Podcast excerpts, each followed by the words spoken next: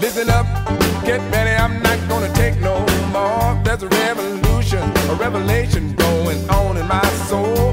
Buckle up, get ready, we're not gonna say. Uh, welcome, all you citizens of the world, all you sisters and brothers, friends, family, and neighbors. From Chicago, I'm Michael James here with another edition of the Live from the Heartland show. This would be number 100 since the beginning of the pandemic. Um, we've been calling it Heartland at Home, anxious to get back in the WLUW studios. WLUW 88.7 is our home base. We also broadcast on CAN TV and it's on youtube.com slash heartland media slash videos. Okay. Um, for people who are new to the show, let me just say that we used to do this from the stage at the Heartland Cafe, which last Saturday or last Sunday, actually on May 1st, would have been 46 years since the Heartland uh, effort was begun by Katie Hogan, myself, and Diane Libman, AKA Stormy Brown. And uh, after the Heartland was sold, we continued to do it from the stage at the Heartland and various other places in the building. And eventually we moved it downtown. And unfortunately, the Heartland Cafe doesn't exist, but the spirit of the cafe does, and so does the spirit of this show. Okay, uh, this would actually be the 73rd or 74th day, depending. We actually are recording on Friday, the 6th, for the week of May 7th. And I'm not quite sure. We got a little confused last week on what days and dates were, but uh, this would be about 73 or 74 days since Russia began its assault on Ukraine. And uh, the Ukrainians have put up one hell of a fight. And uh, if you are following the news, things seem to be shifting where Putin may be trying to claim some kind of victory uh, in honor of when the Russians beat the Nazis back in the old days. Um, we'll see what, what happens. Um, we have to continue to pay attention to this and continue to support Ukraine. All right. Um, this week, there was a lot of outrage over the leaked documents from the Supreme Court about their apparent decision to strike down Roe versus Wade. Uh, we're going to talk more about that with our first guest, the incomparable, the one, the only Kelly Cassidy from the mighty 14th District here in Illinois. And uh, she'll, I'm sure, shed a lot of light on what's going on and what might uh, might might come. Um, and you all should know that on Saturday, uh, after if you're listening to this on the radio, it would be after you've listened to us downtown in Chicago at the Federal Building. There will be a march. Um, on the attempted repeal of Roe versus Wade. It's a march uh, at the federal building to protect abortion access. So everybody should head down there after they've listened to the show or whatever else they're doing on the Saturday. Um, and uh, let me just say that at two o'clock, I believe, is when it begins. The uh, uh, the Kentucky Derby, the 148th running of the Kentucky Derby, will take place. And uh, it always reminds me of my good pal, now deceased Jason Crawford, who used to take me to the racetrack. And I would, uh, I would give him a little shoulder rub, get him a drink, whatever, while he played with his papers. And uh, the last time I saw him was when I dropped off some money for him to gamble with for me on the horses during the Kentucky Derby. And unfortunately, I never heard back from him. And that's when I heard a few days later that he had passed away but he helped to encourage my enthusiasm for horse racing. And back when I was a kid, my dad used to uh, produce the Hialeah races on NBC. So I love horses and I like horse racing. Uh, we got a little bit of uh, really bad news this week on the COVID. Um, apparently, it's been underreported throughout the world. Uh, they were talking 5 million people had died. It's closer to 15 million people have passed and uh, that's not the end of it. So the laxness around this is uh, is very apparent when you go out and you go into places. Uh, I was down in Florida, South Carolina, North Carolina, etc. Not a lot of masks. There's more up here, but I can see a, a relaxing of it. Uh, so I got mine out as a little reminder to wear our masks when we're out and about, particularly when we're in places with other people. Uh, doing that will help us uh, protect not only ourselves, but our brothers and sisters wherever you or they may be. Um, I'd like to do a little bit of a history lesson today, and I want to thank um, my good friend Mike Klonsky, who has a new blog out. I'm not sure the technical name of it. He was on the show a few weeks back, but in his blog, he cited a couple of events that happened uh, on May 4th, a few days ago, many years ago. The first Freedom Ride left from Washington, D.C., a group of 13 young people organized by the Student Nonviolent Coordinating Committee left Washington's Greyhound bus terminal bound for the segregated South. Their journey was peaceful at first, but the riders were met with racist violence on their way to New Orleans and eventually being forced to evacuate uh, from the bus in Jackson, Mississippi. I remember that when it happened, and uh, younger people should take note of that. And on the same note, on May 4th in 1970, the Ohio National Guardsmen opened fire on students at Kent State University who were peacefully protesting the Vietnam War and the US invasion of Cambodia. Cambodia. They killed four, wounded eight, and permanently paralyzed another. The killings at Kent State galvanized the movement and led to massive protests across the country and around the world. And eventually we did end that war in Vietnam. Okay, I'm going to shift over to the weekly Live from the Heartland Labor Report.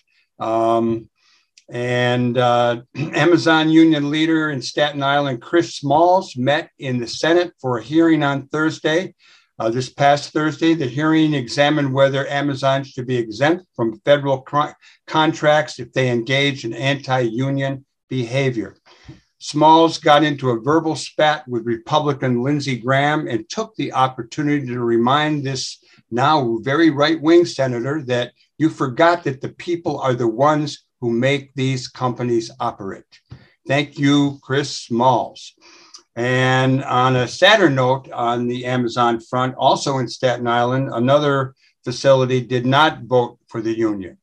Votes for the union at Starbucks continue. Starbucks continue around the country. And um, Starbucks tried to counter that with offering all non union employees higher wages, just what the unionized Starbucks people are asking for. So I don't think that's legal and they're being challenged, but apparently um, owners of some of these companies will go to very uh, lengthy extremes to try to keep people from having to adjust in a better situation. Okay, that's it for the labor report. We'll have more next week. Uh, here in Chicago, um, if you're watching the news regularly, and I know many of you who listen or watch this show do pay close attention to what's going on in the world. Um, Boeing, uh, that big airplane giant out of Seattle, which made its headquarters here in Chicago, have decided to leave here and move to Arlington, Virginia. Of the 300 jobs, I think a few will be left here. Um, too bad on one front, but that's the way it goes. And um, let me see. Um, also coming to Chicago is a new casino. Apparently, Bally won the um, the bidding war, and we'll see if the city council approves it. Uh, they're going to have a temporary one next year at the old Masonic Temple downtown. And then in four years, apparently, there'll be a big new place where we can go and gamble away. Okay. Uh, closer to home, right here in the neighborhood, here in Rogers Park in the 49th Ward.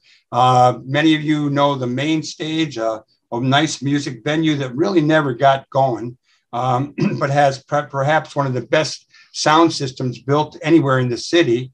Um, they've announced that the main stage will reopen as the Rhapsody Theater, a 200 seat venue to set up. Uh, it plans to be open in June. So if you like comedy, uh, that'll be a good place to go. And hopefully they'll book a few other shows in there because uh, it is a hell of a sound system and it's a nice venue. That'll be it for the opening banner. Uh, you are listening to the Live from the Heartland show. You may be watching it. Um, and um, one of my cohorts, the pr- producer engineer Emilio Davis, is picking a tune that relates to women. And we are going to listen to a little of that and be right back with our first guest, our first guest, Kelly Cassidy. Be right back. Stay tuned here on the left end of your dial.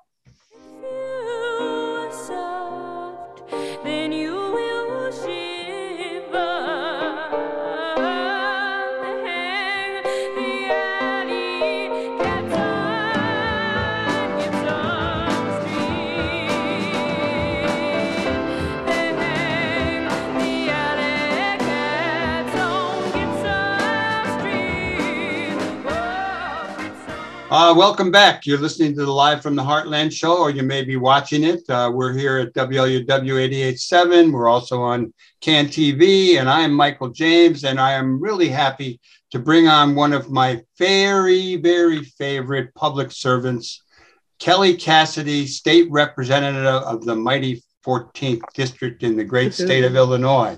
Good morning to you, Kelly. Good morning, Michael. It's always fun to start my day with you.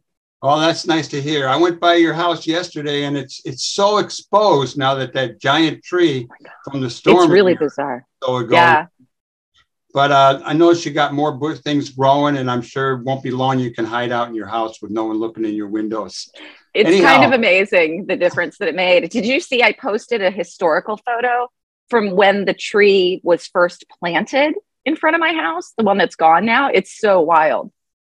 I have to go changed. check that out.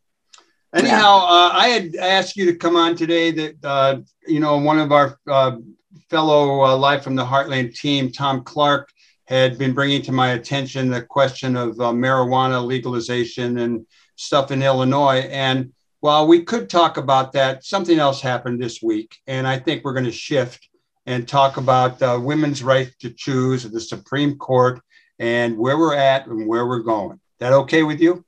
It works for me. I've been doing it nonstop since Monday night. Tell people a little bit about your involvement in getting uh, various laws through the state legislature that relate to this. Well, I, you know, I, I like to say I was born on the front lines of this battle. Um, my, uh, I'm the youngest of seven kids. We lived in New Jersey. Um, my six siblings were all delivered at the same Catholic hospital. And it, with my pregnancy, my mom had a very dangerous situation going on. There was a tumor growing in her uterus with me, and they needed to do a hysterectomy at the time of her of my delivery. And the Catholic hospital in New Jersey said that they wouldn't do it. So she had to cross state lines and give birth to me in Philadelphia so that she could get the medical care she needed. So when I say I come by this honest, I really do. Um, my entire adult life has been working uh, to protect choice you know, from working as a clinic es- escort to, you know, 2019 being the lead sponsor of the Reproductive Health Act, which enshrined the principles of Roe in our, our, our statutes and lots of other stuff in between. Well, on uh, having uh, the Roe being enshrined in our law, uh, what about the attempts now by uh, various Republican legislatures around the country to not only outlaw abortion, but to go after women who go to other states to get an abortion. And they're also trying to ban and mess with the United States Postal Service on the delivery of mail uh, around the issue. Talk a little bit about that, Kel. Absolutely. The, the, the fervent misogyny of the uh, Republican Party threatens to blow up the entire principle of our nation. Um, and, and, and that's mind boggling. Um, but what we have seen, and, and really the reason that we introduced a suite of bills to protect reproductive freedom in Illinois, from House Bill 40 to the RHA to the repeal of parental notice, um, was in anticipation of this day and seeing the signals that that other states were sending in terms of how just how draconian and it, it, it's like a, a, race to the bottom for these guys. Um, and they're mostly guys. Um, you know, so we wanted to ensure that we were aware of those threats and, and, and working towards them. So, you know, when we saw um, Texas pass their bounty hunter bill uh, that incentivizes neighbors to, to uh, turn each other in uh, for financial rewards, um, we knew that was just the tip of the iceberg. Now we've seen um, these efforts to criminalize not just seeking reproductive health care, but also um, gender affirming care for trans youth. Um, the same playbook is being used to persecute these kids. Um, and so we still have some work to do here, right? I want to make sure that we are protecting our healthcare providers here in Illinois who are going to be providing services. Um, we're uniquely situated here, um, and we are bordered by several states. You know, two that have trigger laws already. So when Roe falls, they will they will um, automatically criminalize abortion. Um, two or three more with um, with uh, enjoined bans that that can be resurrected uh, with minimal effort. Um, and then, you know, the promise of Indiana in implementing a ban. Um, they don't have one yet, but I think that that they're they're pretty certain to. So we're going to be a literal island um, uh, surrounded by states that that are that are um, persecuting uh, people for seeking reproductive health care. And, and so we want to make sure that, you know, we've got lots of healthcare professionals that are dual licensed. You know, you, you have an Illinois license, but you also have, an, have a Missouri license. F- fundamentally, what we've always done and all states have done um, is when someone has a, a an adverse action on their medical license or on their professional license generally in another state, it automatically impacts your license here. And in these instances, that shouldn't happen. So we've got a bill pending. We passed it through the House. It's pending in the Senate that would protect those healthcare providers um, from adverse actions from other states. There's more we can do. We need to make sure that um, you know that that applies to patients as well. Um, making sure that uh, that that parents who are bringing their kids in for medical care aren't similarly penalized. And ultimately, what I would like to see us do is incentivize these folks to just come to Illinois and stay and become part of our happy family here.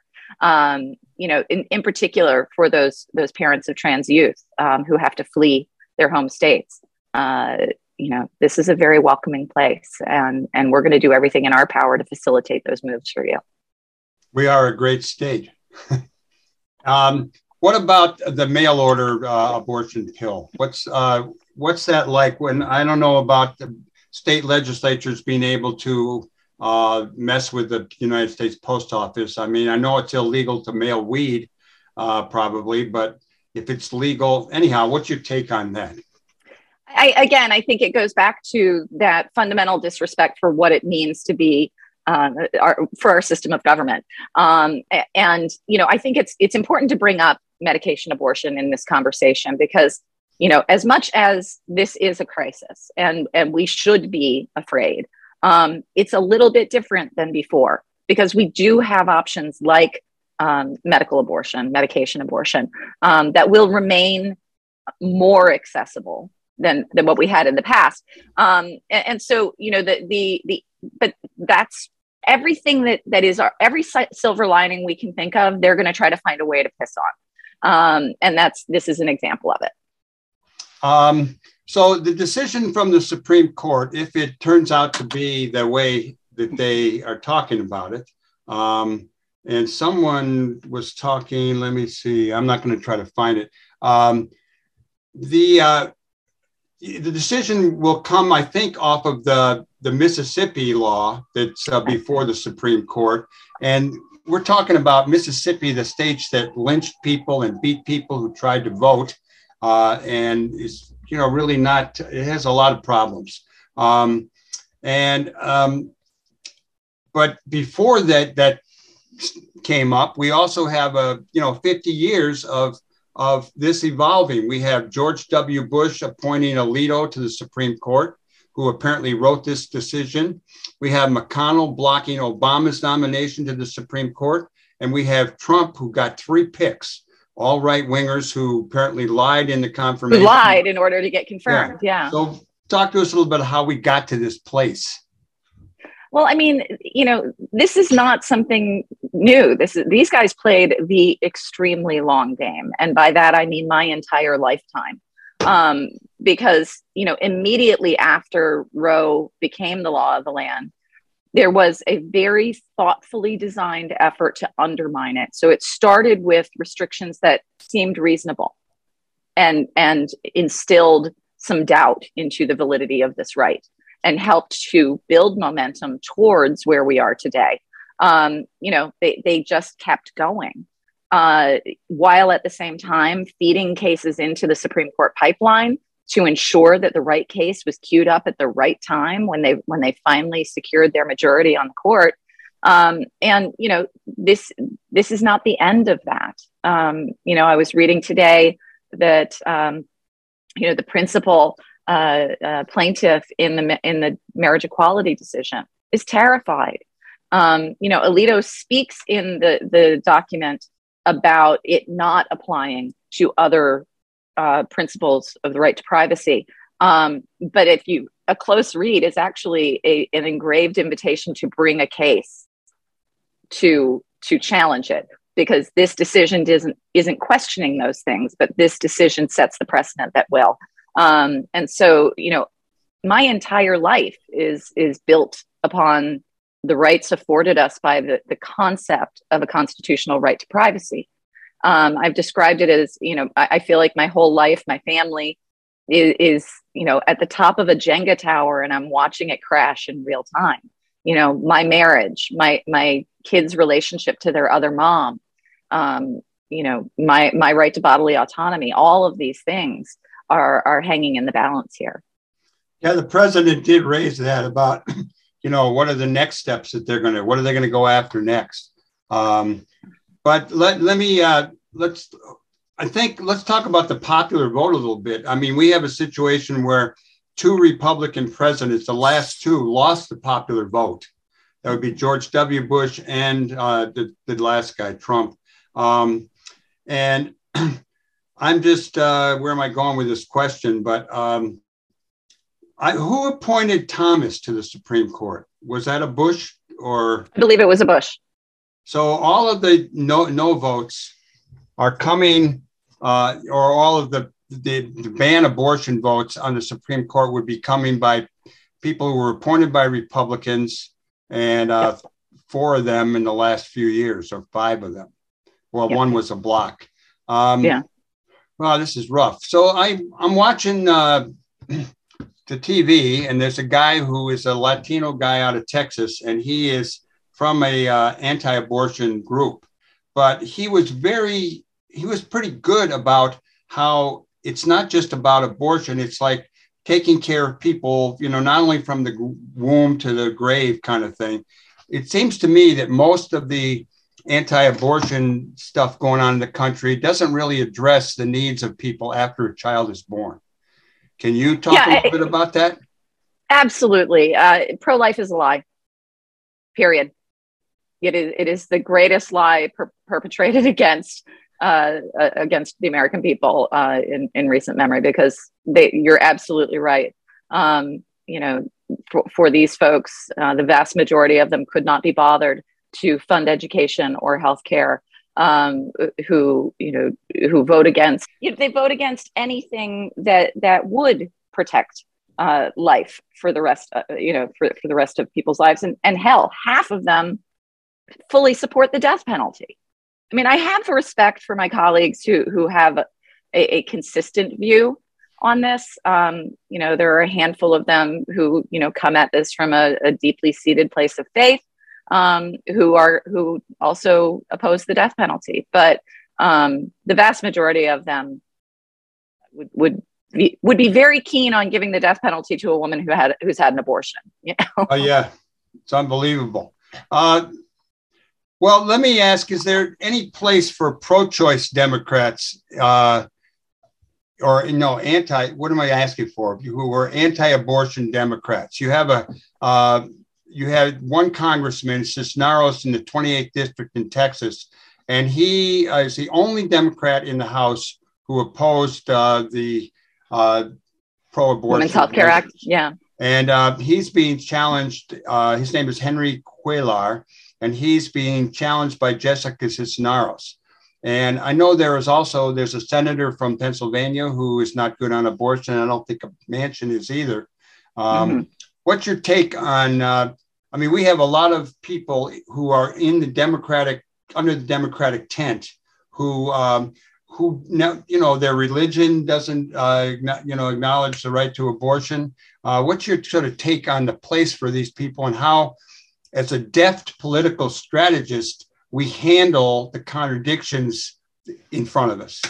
Yeah. Well, you know, I think that it's really, really easy to jump to that place of you know, if you're a Democrat, you have to be pro-choice. Um, but I caution folks on that and and point, you know, just across the aisle to our ever shrinking Republican caucus who has this litmus test. Um, you know, I I at this point in our in our caucus, we certainly have Democrats who are not um, you know, 100% pro-choice, if you will. Um, and and that probably includes some folks who, if they were honest about it, would would prefer to vote to outlaw abortion, but feel like they got to find some middle ground um, in order to to maintain their positions. Um, you know, we used to have a, a handful of, of Democrats who were were not um, pro-choice. Uh, those seats we've lo- we've lost those seats anyway, and it wasn't over abortion. Um, and what I will say is, you know, thinking back on a couple of the the far southern Illinois guys um, who, uh, you know, sort of traditional, you know, labor, pro labor, labor is what brought them to the Democratic Party, basically. Um, but in so many cases, they were incredibly helpful to me in finding votes. You know, they, they, they may not have been a vote themselves, but they, they were um, they were good colleagues in that they could help with the strategy to get to yes, um, and and that's meaningful and valuable. Um, and so, you know, I don't want us to be the modern Republican Party. So we always have to find space. Um, that said, you know, a great example was Lipinski and Newman. Um, you know, folks going after him wanted to elect a pro choice person. And I think if a district can elect a pro choice person, they should. Um, he was out of touch with his constituency. Um, a, a pro choice Democrat in far southern rural Illinois probably not so much yet. Um, it's also incredibly ironic as I think about this. You know, I, the number of my Republican colleagues who privately tell me that they're pro choice and wish that they could vote yes on my bills, um, but they fear a primary so badly that they can't. Um, it, it's, it, our, our system has some serious flaws that need fixing. And and that takes us to the maps and the fact that most of our districts are primary districts not general districts. Well what about the democrats switching from concern with the kind of national issue or the you know elections and focusing more on state legislatures i mean we hear a lot about how the republicans have really worked it and we uh, you know, we've elected presidents and senators, but sometimes we don't have the state legislatures. Um, you got a strategy on that one? Well, I mean, I, I got to say, I think it. I don't think it starts low enough down the ballot. Um, you know, these these guys have have you know stolen our lunch money several times because again, they do the unsexy, uh, you know, maybe a little bit boring work of electing people to you know sanitary district boards and school boards and library councils and and all of the things that are the building blocks of moving up to city council and state legislatures. Um, and, and, you know we, we, need to be better about that. We we need a better bench. Um, and we have for a long time uh, but but that's very much the case it's it's not unlike you know this this supreme court is the result of standing by while horrible justices were appointed to lower courts. Yeah, we have to really figure out what we're going to do all the time and, and fire people up a little bit. I'm going to read you two quotes. Uh, one from our pal Klonsky, not Fred, but Mike, who has a new blog, and then one from Neil Steinberg from the, uh, I think, the Sun Times that I saw. Uh, that was in David Orr's uh, upcoming event announcement. Okay, Klonsky says the only hope now is that a massive wave of street protests will shake up the political landscape to such a degree in the face of the upcoming midterm elections that the totally politicized Trump court will be forced to pull back its planned ruling or risk a Republican defeat in the House and Senate in November. That's one. Steinberg says there is reason to hope one rule of totalitarianism is it always overreaches and never stops, since the bullying is the point. The eternal junkie scramble to find somebody to be better than. Success banning abortion will only turn the attention of the American Taliban to gay marriage, anti racism, immigration, the rest of the scary objects crowding their fear closet.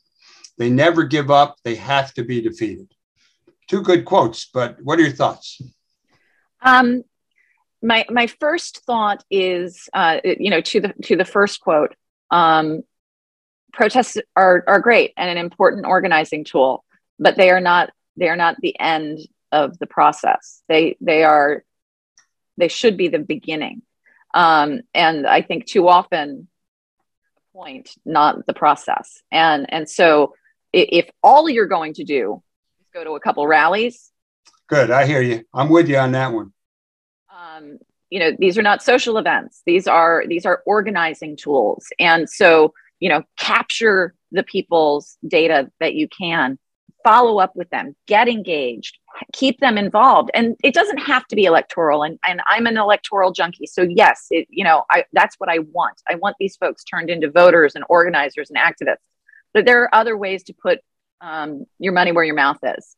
Um, we're going to need clinic escorts again. We're going to need people raising money for abortion access funds. We're going to need people, yes, knocking on doors, collecting petition signatures, um, raising money for candidates, getting people out to vote. We're going to need all of those things. So I, I, I love a good rally.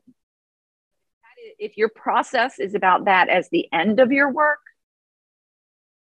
try to help me. Okay, uh, you're going to run out of time. You got anything else? But I got one more I'm going to ask you. And uh, our friend Katie Hogan, Katie Hogan said to me, or put in the script, uh, or maybe I put it in. 14 people are likely to die from having a baby 14 times more than having an abortion. Can you tell us a little bit about that scary figure? Absolutely. I mean, it, it, you know, pulling back from that, you know, Illinois or the US has the highest maternal mortality rate among developed nations. Now, that's before this. Um, an abortion is an incredibly safe procedure. Um, it is, it is, and especially now, again, back to medication-induced abortions, um, even more so than ever before. Um, and childbirth is a is a volatile experience for the human body, having done it three times. Um, so, so you, more people will die from pregnancy-related harm. Um, no question. Well, Kelly Cassidy, you're a wonderful human being and you serve us well here in the mighty 14th. And uh, I look forward to seeing you not too far off. You got any parting words for us? One last little uh, boom for the masses Absolutely. to go forward with. So this is this is airing on Saturday. So today, Saturday at two o'clock at Jarvis Square, uh, the Democratic Party of the 49th Ward is hosting our annual Meet the Judges event. Um, we will be providing food and beverages with a taste of Jarvis Square, participate uh, with all the businesses in Jarvis Square participating, a chance to meet some of these candidates running for judge and maybe not put more bad people on the bench. Um, and and meet some of your fellow Democratic activists. So from two to four at Jarvis Square. I hope to see everybody there. And that would be after the march downtown, which is at noon. And yep. it would be during the prelim for the Kentucky Derby. Exactly. I'll exactly. see you at Jarvis Square on Saturday afternoon. Sounds great. Looking forward. I love you, it, Kelly. Thanks a lot. Right back at you, Michael. Take right care. On. Stay tuned here on the left end of your dial or right here wherever you're watching this show. We're going to be right back. We're going to play a little bit of music from a group called the I got to get it straight here. The Third Coast Percussion. Their album is Perspectives and it's from a movement called Derivative. And I'll leave the rest of the information about it to our next guest, Philip Montoro of The Reader. He is the Reader music editor, and he's going to fill us in on what's going on in The Reader and some music. So stay tuned. We'll be right back.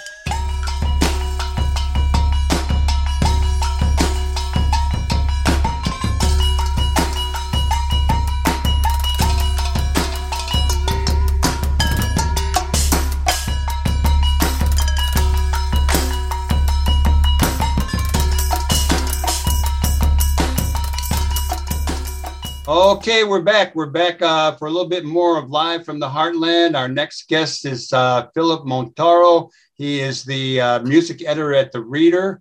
Uh, he's got long hair, he's got a lot of rings on, and he recommended that last song that we heard. It was Third Coast Percussion, an album I think called Perspectives. Tell us a little bit about the album and why you asked us to play that when we brought you on. Well, uh, I've been a fan of Third Coast for quite a while. I'm a drummer myself, and um, it's they're really humbling uh, as, as a self-taught percussionist. Watching these these four people who can interact with that level of precision and rigor and have it still be fun like the amount of, of training of work that must go, have gone into that being you can hear it in everything they do and it's really just i love it so when i heard that they were working with uh, Jlin who's the composer of the piece you heard uh, Jlin is an experimental footwork producer based in Gary, Indiana. I think until pretty recently, she had a day job driving a forklift in a steel mill. Oh, but oh, nice. uh, I, I, think she may be supporting herself with her music now, and if so, more more power to her. But uh, yeah, she operates in a Chicago-born style called footwork, um, and I especially enjoy her music in that genre. I think because she's very good at creating a sense of space, of like stacking layers that feel like they belong in almost different frames of reference um, so that the sonic space of the music just feels really huge and it's it's it's fun to watch that stuff be rendered acoustically by by hand um, because of course it's all programmed it's electronic music in its original form so it's just a very interesting collaboration to me, and I've known that it was coming for quite some time. So I'm very excited that this album is finally coming out. Uh, the the Jlin piece is it it's very similar to the title of the album. It's called Perspective rather than Perspectives, and it's uh, seven movements long, about half an hour, and uh, sort of the centerpiece of the new record. There's also music on it by uh, Philip Glass, uh, Danny Elfman. Um, the Devonté Hynes, who's better known as Blood Orange, and Clarice Assad. Oh no, no, I'm getting confused. Well, you're not the only one. well, Devonté's piece and Clarice's piece, they're part of the album release concert that's happening next week at DePaul. Uh, they're not actually on the album. The other piece on the album is by uh, a co-composition with Flutronix, which is a, a duo of flutist composers whose names escape me. So this is going to be released on May 13th, and they're yes. going to perform five of the seven movements at DePaul on Thursday the 12th. Yeah, I believe the specific venue is called what's it called? Gannon? Gannon Concert Gannon Hall, Hall? At, the, at the Holtschneider Performance Center. Yes. Okay. Well, maybe we'll bump into each other there. Yeah, I bike um, past that place all the time, but it's been a long while since I've set foot in it. So uh, I'm I'm just uh, I've got some high quality masks, and I'm gonna leave one on because I know right on, brother. Cases are climbing fast in Chicago, and I don't want this to be. Uh, I want this to be uh, an experience I remember fondly, uh, not as where I finally got COVID. So, uh, wear that mask. Um, anyhow, it was Lynn Orman, our music producer, who who hooked us up. And um, initially, uh, what I wanted to get you to talk about, besides Third Coast, was uh, the reader. Uh, you yes. know, the reader has been around, it seems like most of my lifetime, and I've been around a while. And it's something that people used to, you know, when I owned the Heartland Cafe, they would be deliver stacks of them very high, and people would come. The people would some would just come and grab their reader. That's where you had all your music listings. That where you could uh, meet somebody and make dates through. I don't know how you did it back then, and um, just you know, it also had some really good reporting. Um, Tell us a little bit of what's happened as over time with the reader as it transitioned to a digital age. And now uh, I, I think there's a whole lot going on around it transitioning to a not for profit. It's in Tracy oh. Baim's hand. You're her right hand person with uh, with music. Give us the story. Oh no, I, you can't say I'm Tracy's right hand. That's Karen Hawkins. That's our editor and chief and publisher. And as as a leadership team, they've they've been great. Um, I, I know that um, it's been, if Chicagoans have been paying attention to the read over the past decade, it, it, was easy to write us off. There was a lot of absentee or poor management, uh, especially like after Mara Shalhoup left. Like she was a very effective editor in chief, but had no publisher, had no resources, you know. And since then, God, when when's the last time we've had a publisher? I think it might have been 2012, um, or if not before that. And uh, so, so the fact that Tracy Baim has rebuilt the business side, that we're able to make money, that there's at least a path forward, not just a cliff, uh, it feels great to me as someone who's been at the reader for 25 years. I remember those big four section papers, those those like phone book re- size readers. A lot um, of recycling. Yeah, that was when I was hired. So it's unfortunately been it's been a little discouraging sometimes to to watch the paper getting smaller and smaller because yeah, all those all those listings we had in print, um, the advertising base that we had, especially classifieds, the shift to a digital ecosystem just cut our legs out from under us.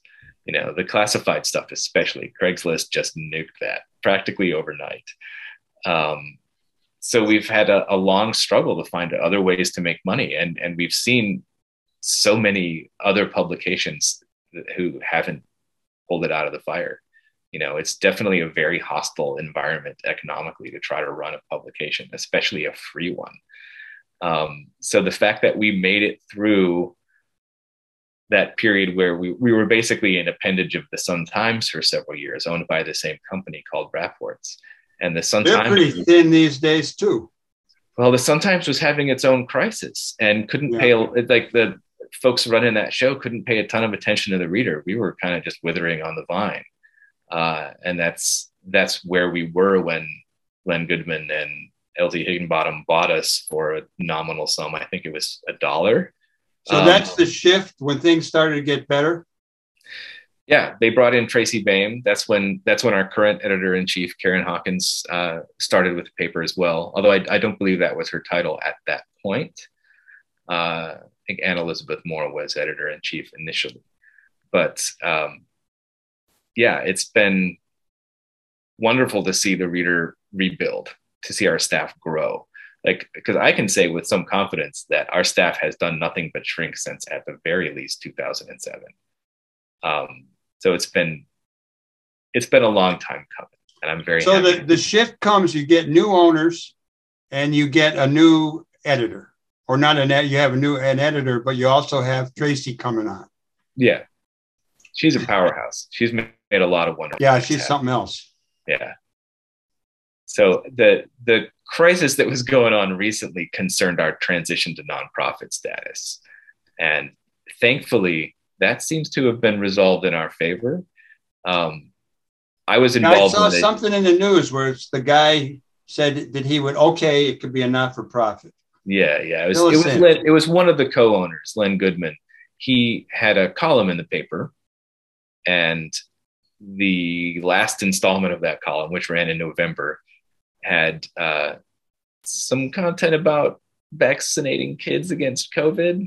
And well, we commissioned a fact check after publication because staff raised some concerns about the content of the column, which which it went it went to print, I think, a little too quickly.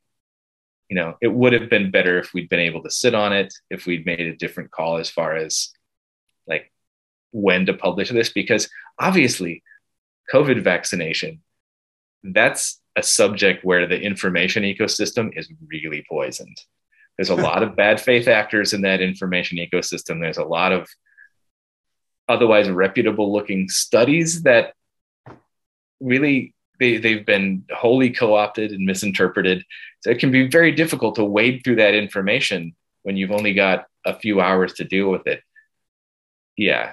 So I think it's fair to say that publishing the column was an error.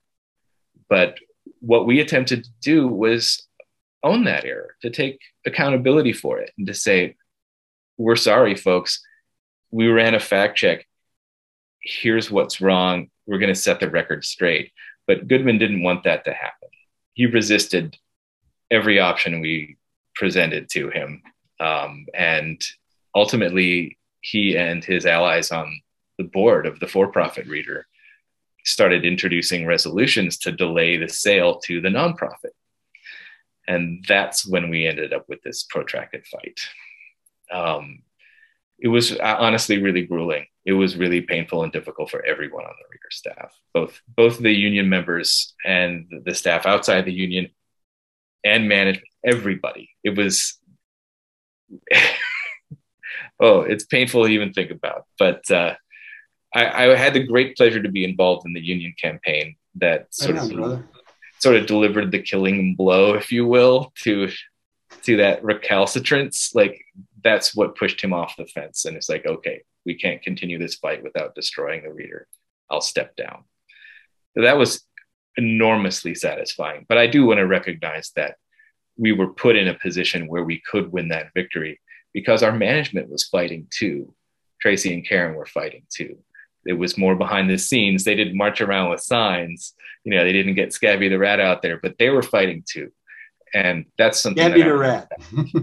yeah it's it was it's i'm i'm proud of that because it's it's a rare instance in journalism these days where management and and a union are on the same side of a battle. And i think i think we did a really great job. I So that going forward, the reader is now not for profit.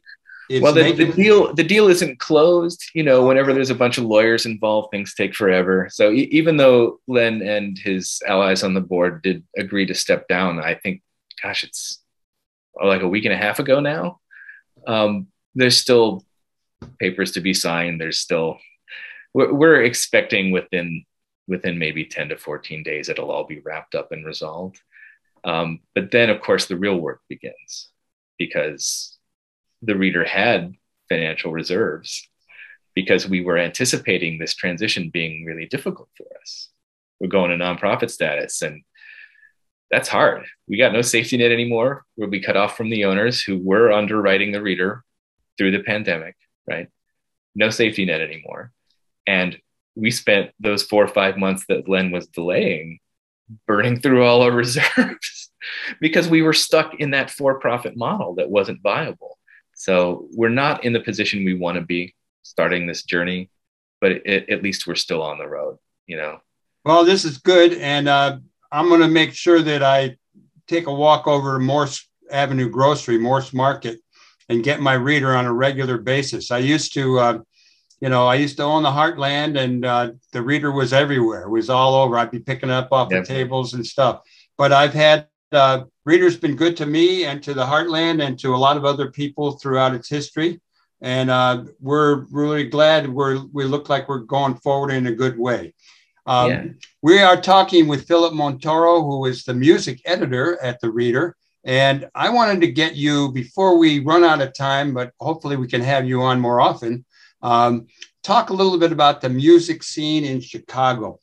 When I uh, yesterday, uh, when I was uh, I ran into my son Cadien, who was in Twin Peaks, uh, and I said, "Give me some information about what's going on in the music scene."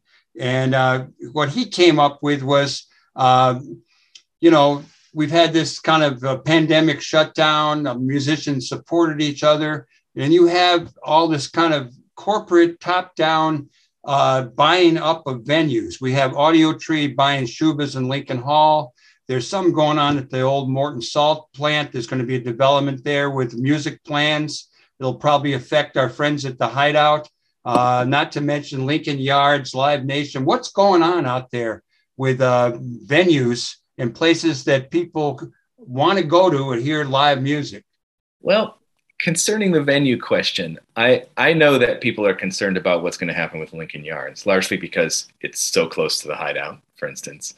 Um, that changes to just changes to property values spurred by taxpayer underwritten development of that size Yeah. could be could be fatal for a tiny club like that. And yeah, nobody wants that to happen. Nobody sane anyway. As far as the salt shed, the Morton Salt Place, uh, I think that's under the same umbrella as Empty Bottle, Thalia Hall, um, the 16 on Center. I can never. There's another organization with a very similar name, so I always get it wrong. Um, but that's such a large space that honestly don't feel that it'd be competing directly with the hideout for audience. Like it's such a different experience being at a tiny, cozy little club like the hideout. I think they, they can coexist. Um, what I wanted to point out was that we lost very few clubs during the shutdown. Now, we're not out of the woods. We may be having a fifth wave by the end of the month, but that's really good news. And I just want to pause to reflect on that. You know, like most of the clubs we had coming into the shutdown are coming out of it. and they they may be a little chastened, they may be uh, tightening their belts, but they still exist, and that's a much better outcome than than we were looking forward to in the depths of the pandemic. Um, it seems almost miraculous to me, such, such that I suspect my own judgment. Maybe there's something I don't know, and and they're going to start dropping like dominoes any day now. But I I hope not. there's there's also uh, of course DIY spaces, which as somebody who just turned 50, I don't know as much about as I used to, but uh, I know there's still a few. I still hear about this stuff.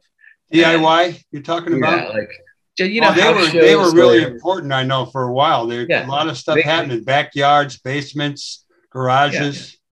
And that conti- that continues to be true and will continue to be true. Um, it's just something that at the reader we cover very sparingly. Like mostly we cover DIY spaces when we want to honor them when they shut down. Right. Because that way we're not going to get anybody busted. That's right. we're not going to inadvertently call the wrong kind of attention to a space, you know. Um, so we have to be a little delicate because of the size of our audience. Well, um, Philip, it's really great meeting you on on you know through a Zoom, and I I hope you'll come back on. Uh, we we do uh, have a limited amount of time, and we're going to run out. Do you have any choice words around music or anything else that you want to share as we go out of this segment? Well, uh, I'll say that I've really been enjoying um, certain aspects of the shift to sort of a digital music economy. Most notably, that through Bandcamp, I've gotten to, to be a big fan of a group of labels operating out of Kampala, Uganda. If you if you were to have told me 15 years ago, Philip, some of your favorite music you'll learn about from an indie label in Kampala, Uganda, I I don't know if I would have even understood what you were telling me. But yeah, I'm uh, learning. That's they're called Nyege Nyege tapes. That's how I learned about it. Uh, you know, can you spell that for us? N Y E G E N Y E G E, two words, Nyege Nyege tapes. And they're they're a great label. That's how I learned about Nihiloxica, which is it's four traditional hand drummers from Uganda and then two British guys playing like trap set and synth. So it's like almost like acoustic techno that draws on the roots of the per- percussion of the Buganda people uh, it's fascinating. And yeah, it's how I learned about this Indonesian duo, uh, Raja Kirik, because Nyege Nyege re-released their second record. Uh, wrote about that for the reader. It's uh, it's I, I feel like because I like profoundly weird stuff that I have to broaden my search when I. That's a good thing. So you um, uh, people can read your articles if they go to the reader, type in your name. I saw there's a yeah. lot to read, a lot to learn about you. You've got a lot. I don't, I don't have a ton of bylines. I'm mostly an editor. Um, that is, I mostly help other people's stories be the, the best they Readable. can. Right. Um, the the bulk of our bylines these days are by staff writer Leor Galil, who is wonderful. And, and every once in a while, you got James Porter in there. Every once in a while, I know he works for y'all. Right? Yeah, he works with us. Yeah. Okay, we're out of yeah, time. James is James is working on a piece for me right now. Right on, brother. Black black country artists in Chicago. So uh, he's like black country artist, black rock and roll artist. He's, he's the guy. I saw him play the other night. We could talk for a long time, but we're going to have yeah. to do it another time. Yeah, yeah. I, I do recommend you reach out to Leor though. He knows about parts of the Chicago music scene in a level of detail. It'll just it'll make your ass hurt. Is so much information. We'll um, it. He's he's wonderful. Uh, I I don't even know where he finds the energy, but yeah, his his knowledge base and mine, uh, I would have to say they're complementary. We we don't know a lot of the same things, but wow, what he knows, he really knows. So thank you, brother. All right, thank you for having me. Yeah, we'll see you again. You're good. All right. We'll be uh, we'll be right back. We're going to take a short musical break, and uh, then we'll come back and wrap it all up. You're listening to Live from the Heartland on 88.7 or WLUW.org or YouTube.com slash Heartland Media, CAN TV, et cetera, et cetera. I woke up this morning and figured I'd call you in case I'm not here tomorrow. I'm hoping that I can borrow a piece of mind. I'm behind on what's really important. My mind is really distorted. I find nothing but trouble in my life. I'm fortunate you believe in a dream. This orphanage we call a ghetto is quite a routine. And last night was just another distraction or a reaction of what we consider madness. I know exactly what happened. You ran outside when you heard my brother cry for help. Held him like a newborn baby and made him feel like everything was. Well, we want to thank everybody for tuning in to this week's Live from the Heartland. And uh, however you listen to it or watch it, uh, we're glad that you do. Uh, please send us any ideas or commentary, thoughts you'd like. Uh, the best email would be my own, fatback, F A T B A C K, at AOL.com, old school. I want to make an announcement about Good Government Illinois Spring Benefit. Uh, our pal David Orr, former Cook County clerk, he's uh, real active in around elections and democracy. He says, please join us for a benefit in support of Good Government Illinois. Thursday, May 19th, 5 to 7.30 at Bounce Chicago, 324 West Chicago Avenue. About Good Government Illinois, from their statement, government can be a force for good when our leaders at all levels of government practice the progressive values of accountability, ethics, and transparency. Good Government Illinois advocates for these values by pulling back the curtain and making government more accessible while holding elected officials accountable. Okay, so that's uh, what's going on with them. Uh, I'm really sorry to say that I have some people who have passed, some announcements to make about that. Susan Nussbaum, the playwright, the novelist, and longtime disability activist, has passed. She was pioneering in combining uh, theater and disability for herself and others, giving them room in the acting game. And longtime activist uh, who had spent some time in prison and uh, did a lot of good work there. And then when she came out, did even more good work. Kathy Boudin has passed. Our condolences to uh, all of her family. Uh, Kathy did real good in the world. Um, and uh, we're really sorry to learn about her passing. And I want to give a shout out to my uh, childhood pal, Mark Smith, uh, the doctor who will be coming on to talk about now that he's a writer. Um, he's had two of his siblings, his sister Pam and his brother Cal, pass. Cal just passed this week. And uh, I know what it's like losing a brother. I haven't lost a sister, thank Great Spirit. Um, not sure next week, but we have a lot of people in the hopper waiting to come on live from the Heartland. We're going to put that together. We want to say that for 25 years, we've been putting this show together, first at the Heartland Cafe, then in the Heartland building, then downtown, now from our homes. It's broadcast every Saturday morning. Uh, you can get it on Spotify and Google Podcasts, and you can watch it anytime at youtube.com slash heartland media slash videos. So I want to thank uh, not only Emilio Davis, Katie Hogan, Tom Clark, Lynn, Lynn Orman, Gwen Brown, and Luis Mejia, all the people who at various times make this show possible. Uh, do good in the world. The world needs all the good that you and that I and that we do. All power to the people. Have a great week, and we'll see you next week. Socialism is love between man and man. Socialism is love for your brother. Socialism is linking hearts and Would you believe?